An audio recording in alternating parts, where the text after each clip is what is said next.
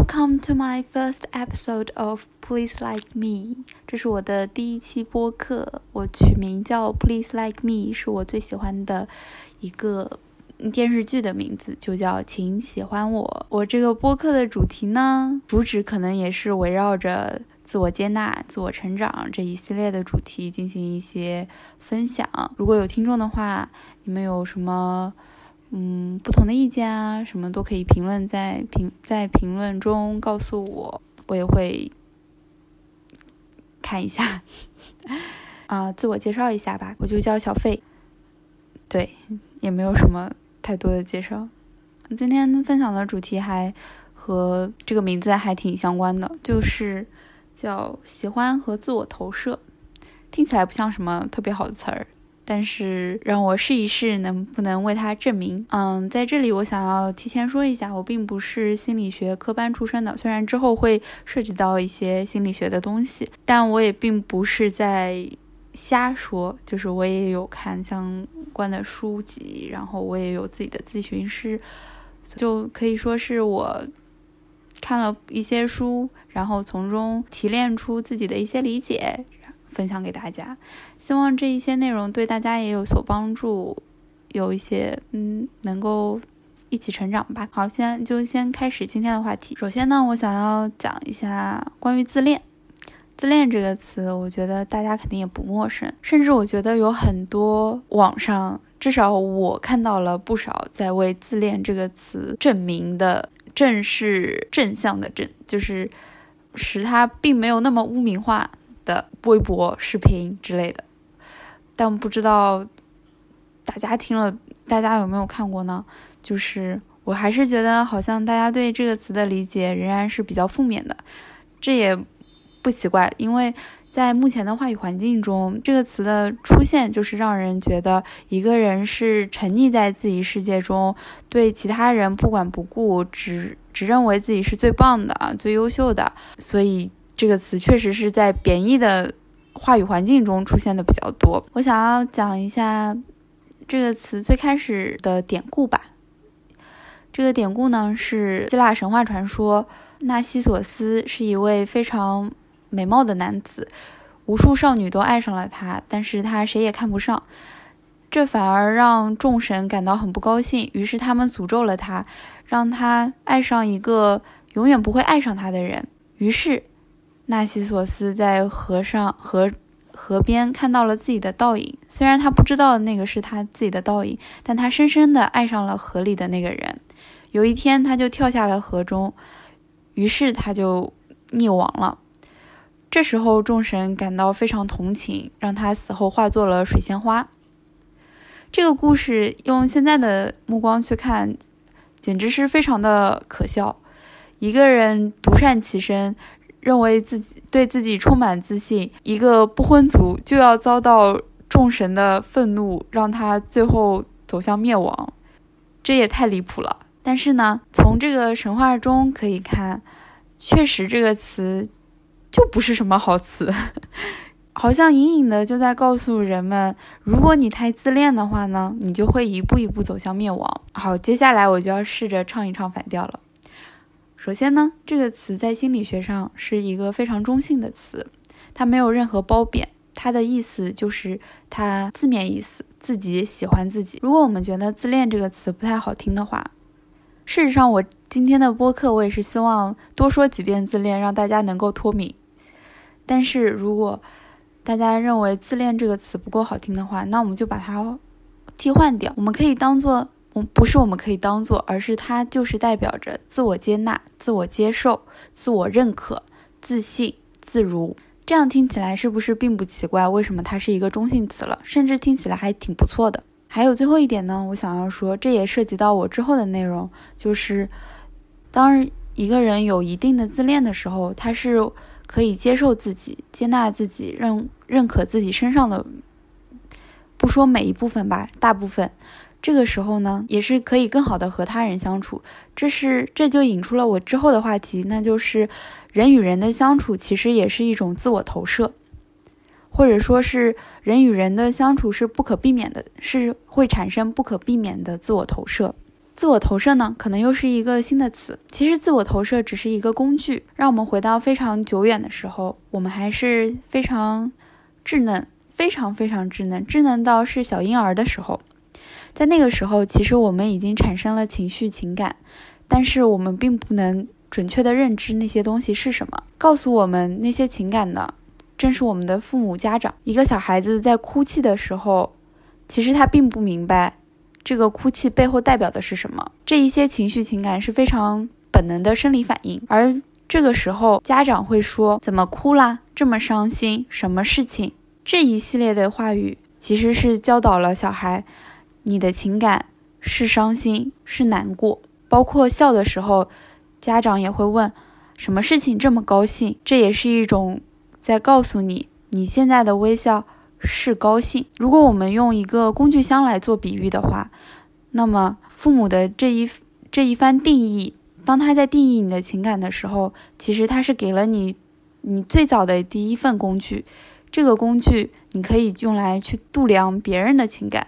当你看到别人微笑的时候，你也可以准确的探测到啊，他可能是挺高兴的，因为这样的情感在我身上也是有的。随着人的长大呢。信息的来源就会变得比较多元化，尤其是在现在当代社会，我们的信息是非常多元的。学校的教育、阅读的书籍以及互联网、电视机的等等信息渠道，是会是会给我们带来非常多的信息，所以我们获得的工具也是非常越来越多。我们的工具箱里是非常满的。这时候我们就会说，那为什么我们人与人的相处一定是自我投射呢？事实上，当你拥有一个工具箱的时候，你也有一些常用的工具以及不常用的工具。我们说的不常用的工具，就是那些社会社会上告诉我们的一些公认的标准。比如说，我们知道见义勇为是好的；比如说，我们知道偷盗抢劫是不好的。这个这一些工具呢，其实并不需要我们从自己身上去获取。我们有没有，并不需要我们自己去搜索，我们是否有相关的经验才能感知，而是我们通过网络上的、网络上、电视上的、书籍上的声音，我们就可以，虽然不那么灵敏，但是也能隐隐约约，稍微慢个几秒钟，也能感知到这一些。而我们最灵敏的那些，几乎是存在于我们潜意识之中的，就是自我投射。所以，自我投射是一个。你常用常新的工具，并不是唯一的工具，因为它太、它太存在于潜意识之中，有时候我们都会忽略掉，它是我们下意识就去做的操作。刚刚呢，我说到的父母教会你如何去感知你的情绪，这其实也是在证明我的一个观点，就是这个观点听起来非常的废话，但是。是一句正确的废话，就是你是无法感知你不知道的东西。我再说一遍，你无法感知你不知道的东西。也就是说，如果你没有拥有某一个情感、某一种情绪的话，你是无法感知到这个情绪在别人身上的。你或许能感觉到一团混沌，但是你并不能知道那是什么。而我这个观点呢，就可以引出下一个：为什么我说与他人的关系？是在自我投射的基础之上的。事实上，每个人都是多面性的、多样化的，没有一个人是平面的。虽然我们可以从一个人身上总结出十条甚至一百条的特征，但是我们无法说这一百条就笼盖了他所有的特征。甚至呢，你看到的这一百条，都是你能感知到的部分。这就是我刚刚说的，你能感知到的是你已知的东西。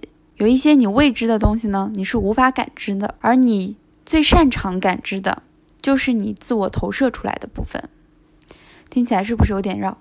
我把你能，我把能够自我投射、能够感知到的部分，也就是说最擅长的自我投射的部分，分为四部分。第一部分是和你完全一致的部分，比如说你是一个很害羞的人，你或许很能能很快就感知到。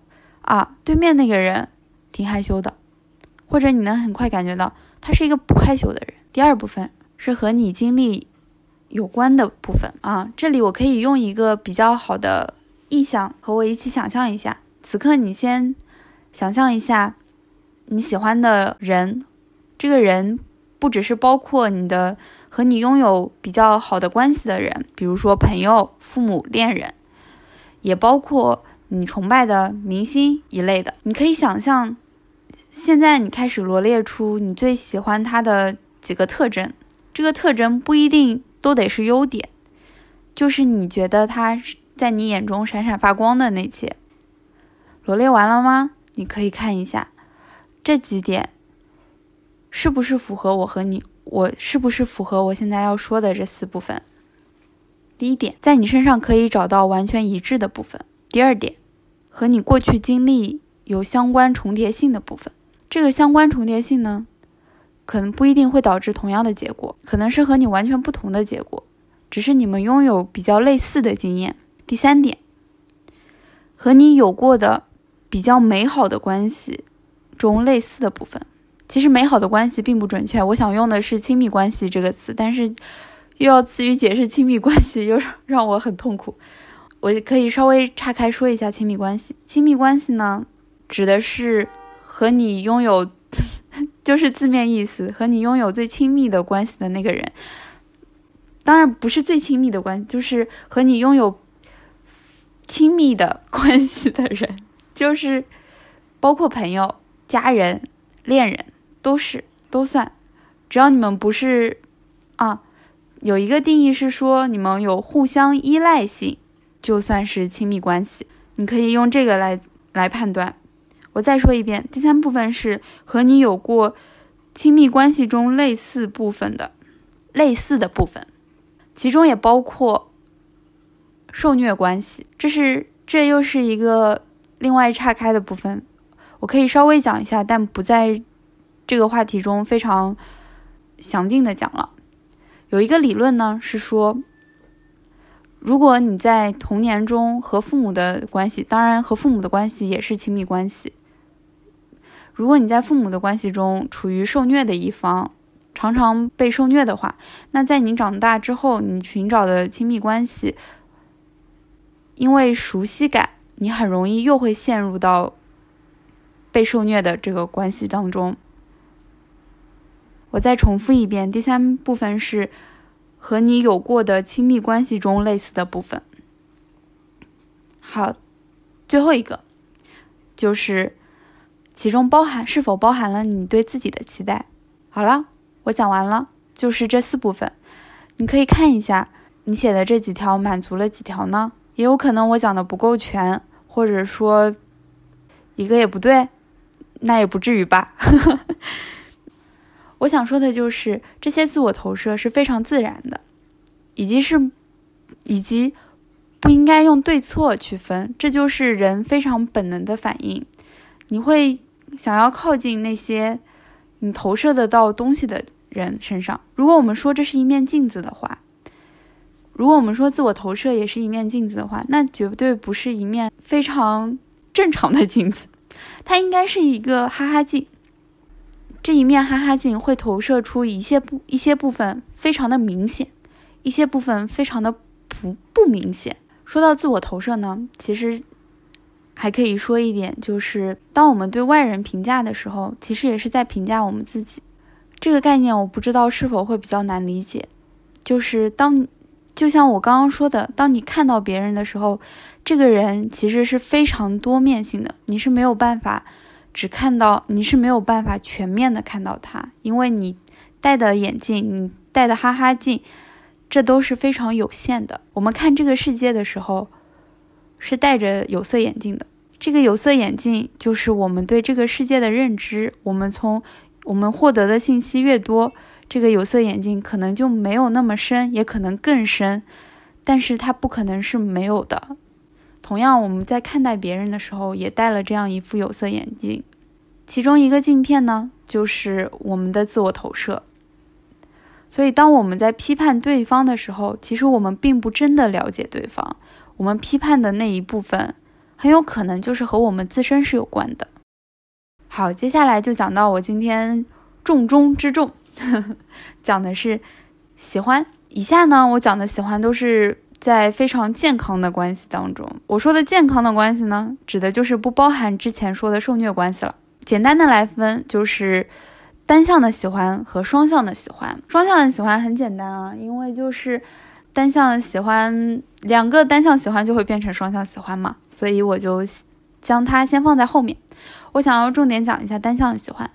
如果在听这个播客的你最近遭遇到什么很受挫的事情，比如单恋，还有暗恋，或者诸如此类的，对自己产生了一些否定的想法，我非常强烈的建议你可以接着往下听。至少这个理论对我很疗愈，所以我才有了想要录一期播客的想法。我希望对大家也是有帮助的吧。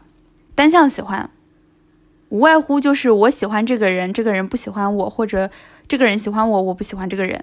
因为这两，因为这两个例子其实是同一个，所以我现在就非常直接的说，是我喜欢这个人，而这个人不喜欢我，就是我单向喜欢别人的情况。首先，我为什么会喜欢这个人呢？是因为我从这个人身上得到了良好的自我投射。恰好这些自我投射呢，是我目前最喜欢或者是最需要的部分。我先把概念讲了，然后再举个例子吧。而为什么这个人不喜欢我呢？是这个人从我身上也得到了自我投射，但是他投射到的结果，他从我身上看到的东西，并不是他目前最渴望的东西。从这两个。可以很容易就能推导出来，我和这个人本质上是没有发生任何变化的。我们并没有因为对方的目光而变成了一个非常优秀、一个十恶不赦的人，并没有。我们还是原本的那两个人，唯一的区别在于，我和这个人，我们俩的需求或者价值观是不同的。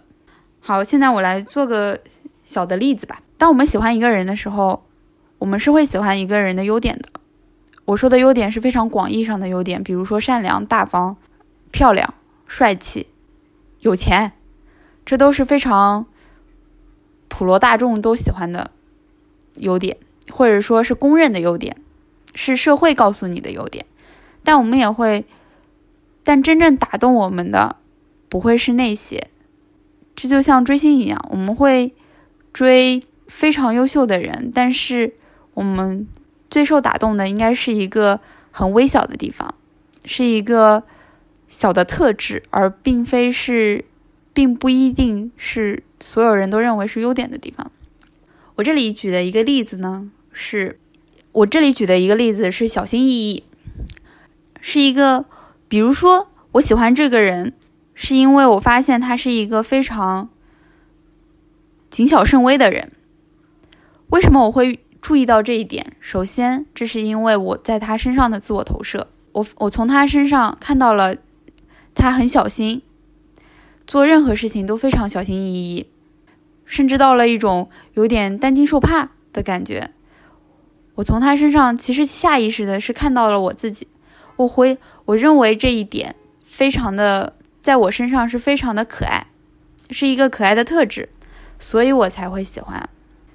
比如说，我认为这一点代表了我非常在乎他人的情感，所以我才会变得非常小心。那么，同样的，这个小心是同时存在于他的身上和我的身上，而我从他身上看到了那个地方，都不见得是一个巨大的优点，它只是一个特质。而我喜欢那个特质，其实喜欢的是我身上的特质。同样呢，因为我身上是拥有这个特质的。他可能也从我身上看到了这一个特质，但当他投射到自己身上的时候呢，可能他并不会认为小心翼翼是一个闪光的地方。他可能会回想到他过去的一些经历，比如说他过度在乎了别人的评价，导致有一些机会他没有去争取，所以他下意识的认为这个特质不一定是好的，或者说。是不必要的，也可以说是他认为自己身上不那么重要的部分，至少不是闪光的地方。但是他并没有从我身上剥夺这个可爱的地方，而这个可爱同样也是我对自己的认可。我认可了我身上小心翼翼的这部分是可爱的，是有趣的，代表着我在乎其他人。不知道这么讲有没有比较明确？在这个例子当中，我和这个人是没有发生任何变化的。我们仍然不管我们对对方的想法如何，对自己的看法如何，这个特质，这个小心的特质，就是存在于他的身上，也存在于我的身上。而我肯定他的同时，是在肯定我自己；他否定我的时候，是在否定他自己。我们是和对方没有任何关系的。我们的否定与肯定，其实和对方的关系非常的小。这就引出了我想要说的：当你不被别人喜欢的时候，这真的不一定是你的原因。我再说一遍，当你不被别人喜欢的时候，这真的不一定是你的原因。他只是从你身上看到了他自己还不够那么欣赏自己的地方，或者说他想要在其他的方面。得到共鸣，而你呢？你在他身上找到了你自己的共鸣地方。其实不如就将这个作为一个机会，仔细想想，是不是很像一个美颜相机？它投射出来的是那些美好的部分，它把照片里的你自己投射的非常的好看，而这个好看源于一部分，你找到了自己欣赏自己的地方。你可以接受这这一部分，这一部分会让你觉得很快乐，而另一部分呢，就像之前我说的，你感知到的不一定全都是你身上有的，也会有一些你对自己的期望，但是投在了别人的身上。你可能从他身上看到了自己的对自己的期望，当你发现了这个的时候，其实是找到了自己对自己的鼓励，自己对自己的一种鞭策。同样呢。也请记得，这是一个美颜美颜相机。当你在对它自我投射的时候，其实你也对它进行了理想化。就像前面说的，人是非常多面性的。你看到的是一个被美化过的形象，不是全部的他。所以不用为了一个不完美的人去否定一个不完不完美的自己。我意思是说，他也是不完美的，也。不是你想象中的那么优秀，嗯，至少并没有到可以作为一个评判标准来否定自己的人，所以不要这么做，不要否定自己。好啦，可以讲一下双向喜欢。首先呢，双向喜欢一定是有非常恰好的自我投射。我说的恰好，指的是你们互相自我投射，还能从中。找到自己正好最喜欢或者最需要、最渴望的部分，于是建立了一段关系。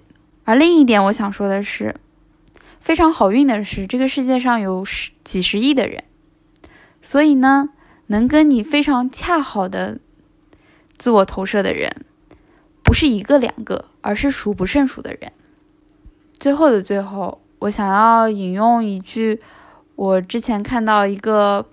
vlogger 说的话，我觉得还挺有道理的，就用在这个关于喜欢自己、自我接纳的最后吧。爱呢，很像是一个番茄酱。当你拥有这个番茄酱的时候呢，当你看到别人的盘子，你才能给他挤一点，分他一些。而当你没有爱的时候呢，你没有办法给任何人一些番茄酱，甚至给你自己也不行。而能生产番茄酱的呢，只有你和你自己。所以爱自己吧。当你爱自己的时候，你才能从别人身上看到更多好的地方。而你看到别人好的地方的时候呢，请一定一定一定要记得，那些好的地方都是和你的自我认可有关的。我们都很好。好，谢谢收听，下期再见。